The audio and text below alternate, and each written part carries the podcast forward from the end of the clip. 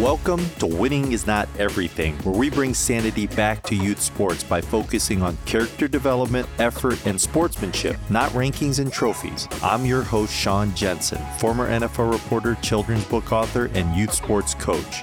I am a dad on the go, and feeding my kids is a major source of stress. Find out why I felt a lot better after speaking to my guest, a registered dietitian and sports nutritionist, for part three of our conversation.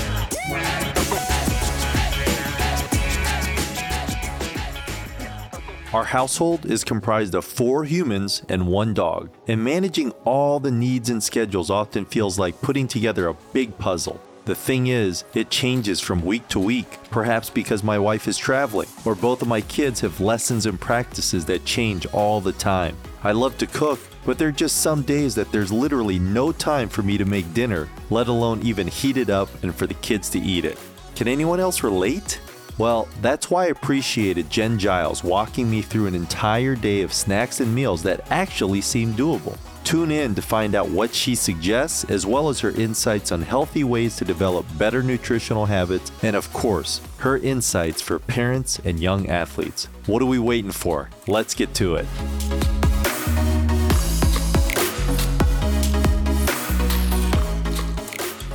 You've been able to work with some incredible organizations, the USOC and some NCAA athletes. What has been something that you've learned working with some of those incredible organizations that you've had the fortune to? Yeah, I think the first thing that pops into my head is I always have to meet athletes where they are. So they have, you know, a lot of different experiences, a lot of different foods or combination of foods that they like. So you're not going to change everything right away, right? So we roll with them where they are. And instead of taking things away, we add things so that it's enjoyable, so that food's enjoyable, so that creating meal plans are enjoyable, so that they enjoy all their snacks. They look forward to fueling themselves. And then again, back to that big, big picture view, they're actually improving their diet instead of restricting anything they've actually taught me that because in the beginning I would just go in there and try to change everything and then it, it wouldn't work because nobody wants to change everything. But because of the feedback I got from my athletes, I learned over time to really add things and not take them away. There's a lot of misinformation out there. What's something that just jumps out that really bothers you based on your education and your experience that you would want to debunk for my audience? Right off the bat, fad diets. You know, I've been in this field since the late 90s and the same fad diets keep getting recycled over and over and over again. They're just named different things and they're all a different version of restriction. So you know whether it's keto or i mean back in the day it was south beach intermittent fasting like they're all different ways of restricting what you're eating instead of fueling your body healthfully for your activity level so everybody's jumping on these fad diets because there's a cool new book out or, uh, you know, a famous person promoting it and it sounds cool, but it's not the best choice for their bodies typically. So that's the thing that kind of gets me going. From your own personal experience, when you changed everything, what was one of those things that you learned is essential in order to make a change that's not temporary? Oh, that is a good question. There's so many things. Um, eating on a regular interval throughout the whole day was one thing that was very key to my success because I did this while I was in college, right? And I think a lot of college students can agree that, you know, you skip breakfast, you grab a bar for lunch, you might have a soda in the afternoon or an iced tea or something, and then you're starving by dinner. And I think that learning how to feel my body and eating on regular intervals helped make me feel so much better because I wasn't, you know, under fueling. And that was the real key to my success. On top of that, I kind of had to change the quality of the foods I was eating, but the timing of the foods. If you have that down first, then you can change the quality of the foods after you get that habit down, and then it's much easier. But that's the biggest change that helped me.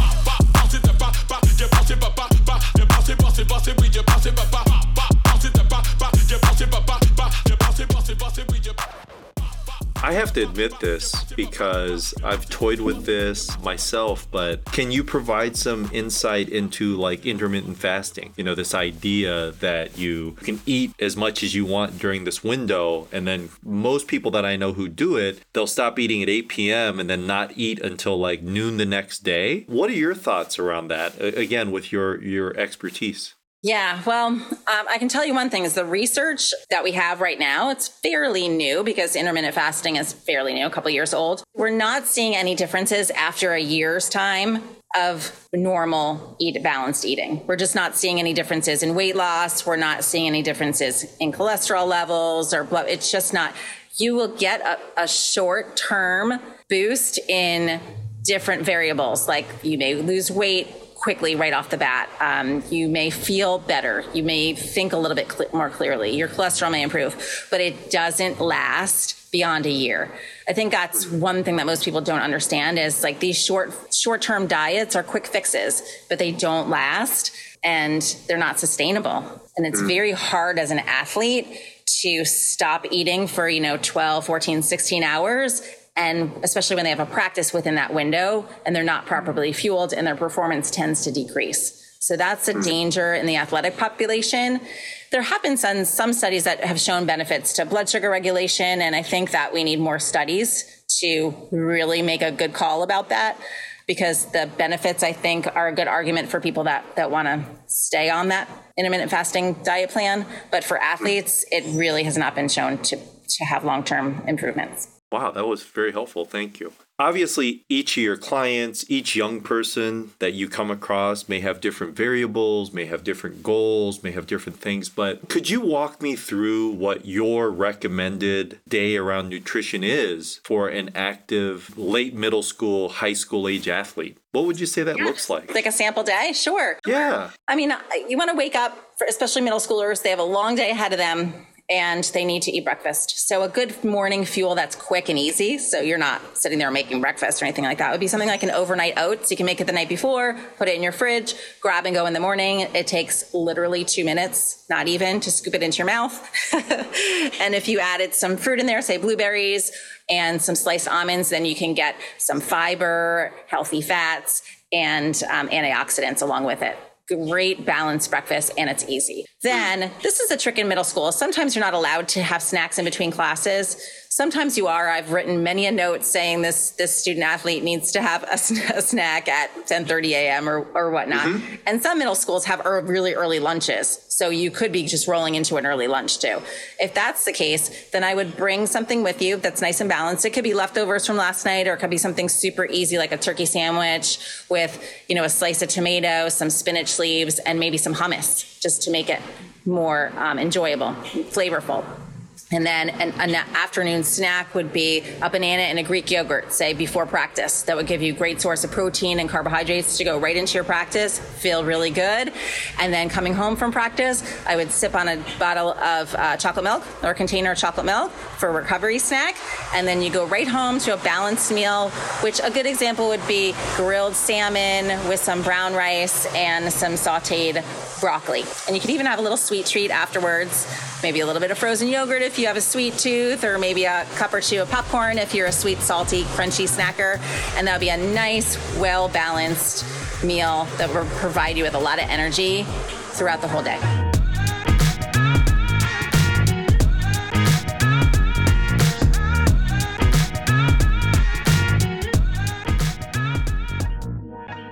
Hey, Jen, what are some of those drinks? And I'm not trying to pick on particular brands, but what are some of those drinks or snacks that you find as a expert to be very counterproductive to what people are trying to do and, and, and how they want to feel? So this is one thing that gets me going too because i think sports drinks have been marketed to youth athletes so hard and so well. They're very good marketers. They're very smart and it's it looks cool right? To grab a, a powerade or gatorade or whatever it is but in general, and I've always thought of it this way, and it's never really sat right with me, but in general, we say, okay, limit your intake of refined sugars throughout your day, throughout your week, because it causes inflammation and it's bad for your teeth and all this, spikes and dips in your blood sugar. Not a good thing. Try to stay away or at least limit. But then when you're on the field and you want to perform the best you possibly can, just guzzle down a bottle of sugar. Like that never made sense to me. So, and it still doesn't. So I think, yes, you need electrolytes, and some athletes need electrolytes, some don't. You can get electrolytes through food. Use an electrolyte supplement that doesn't have refined sugar. And there's many out there now. You pop them in your water bottle, they dissolve, you drink it, you can get your electrolytes, which will help with your hydration without all the added sugars then, then instead have a carbohydrate snack, which will provide your body with more nutrients and carbs to get through the practice, like a granola bar or something would be a much better source of carbohydrates instead of a bottle of sugar. And that's what's marketed to these kids is you need carbs in a bottle, but it's really just sugar. We actually need good carbs that are going to provide your body with a lot more nutrients than just sugar. And Jen, what's something that you try to impart on your four children? You talked about your own experience with sports when you were younger, maybe not the most positive or idealistic experience. What do you try to impart on your own four children? Oh, that's so hard. I try to do the right thing. Sometimes I, fail. But at, at the end of the day, to have fun. And I know that sounds corny, but if you're not having fun out there, there's no there's no purpose in it and there's no way it's going to last for a long period of time either. So you got to find something that's fun about it. If you're going, you know, I have two swimmers and two hockey players. If you're going to the pool every single day for three hours, sometimes you better enjoy it. You know, if you're going to the rink at 5 a.m. on a Saturday morning, you better enjoy it. And, yeah. you know, so far my, my kids, you know, they've chosen their sports. They choose to do these crazy 5 a.m. practices or these extra tournaments or whatever it is, and they do enjoy it. But I think I've told them too. My daughter's swimming Division One. I. I said the second you stop enjoying it is the second you have to stop. It's way too much time and stress if it's not something that's providing you joy.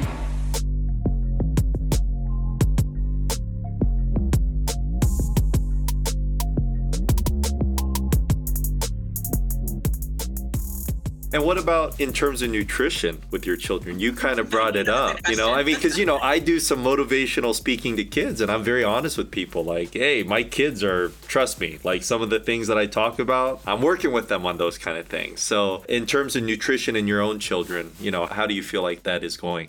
It's a lot of awareness. It really is. I want them to be aware of what foods provide different macronutrients or what foods to order on a when you go out to eat on a restaurant would be better for your performance than other ones. You know, it's awareness because at the end of the day they have to make their own decisions and my kids are all teenagers right now. My youngest just turned 13 yesterday.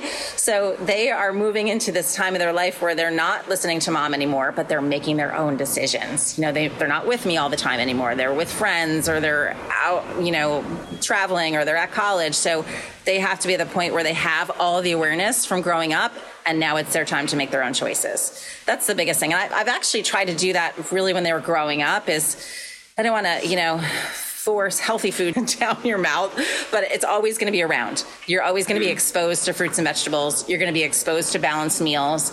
And hopefully that's enough to carry them through into their adulthood. What's one message you'd have for youth sports parents today? Oh, enjoy the process. Just enjoy it. It's so stressful and so long. It can be, unless you take a step back and just enjoy it. And what would be your message to young athletes who would look to you for some wisdom and experience and guidance? Just be really honest with yourself about what you want in terms of sports goals and health goals, and then take the steps to make that happen. Well, Jen Giles, I had so much fun talking to you. Thank you for all your insight and your experience and wisdom, and look forward to staying in touch in the future. Absolutely. Thank you so much for having me. This was super fun. Thank you so much for tuning into this episode of Winning is Not Everything. Please make sure to like the podcast and subscribe to the podcast so you can immediately get the latest episode. If you have any comments or questions, visit my website, seankjensen.com, and go to the contact page where you can even leave me a voice recording. Winning is not everything, but the three H's to be a real hero in life are hustle, humility, and heart. I'm your host, Sean Jensen, and we'll see you again next time.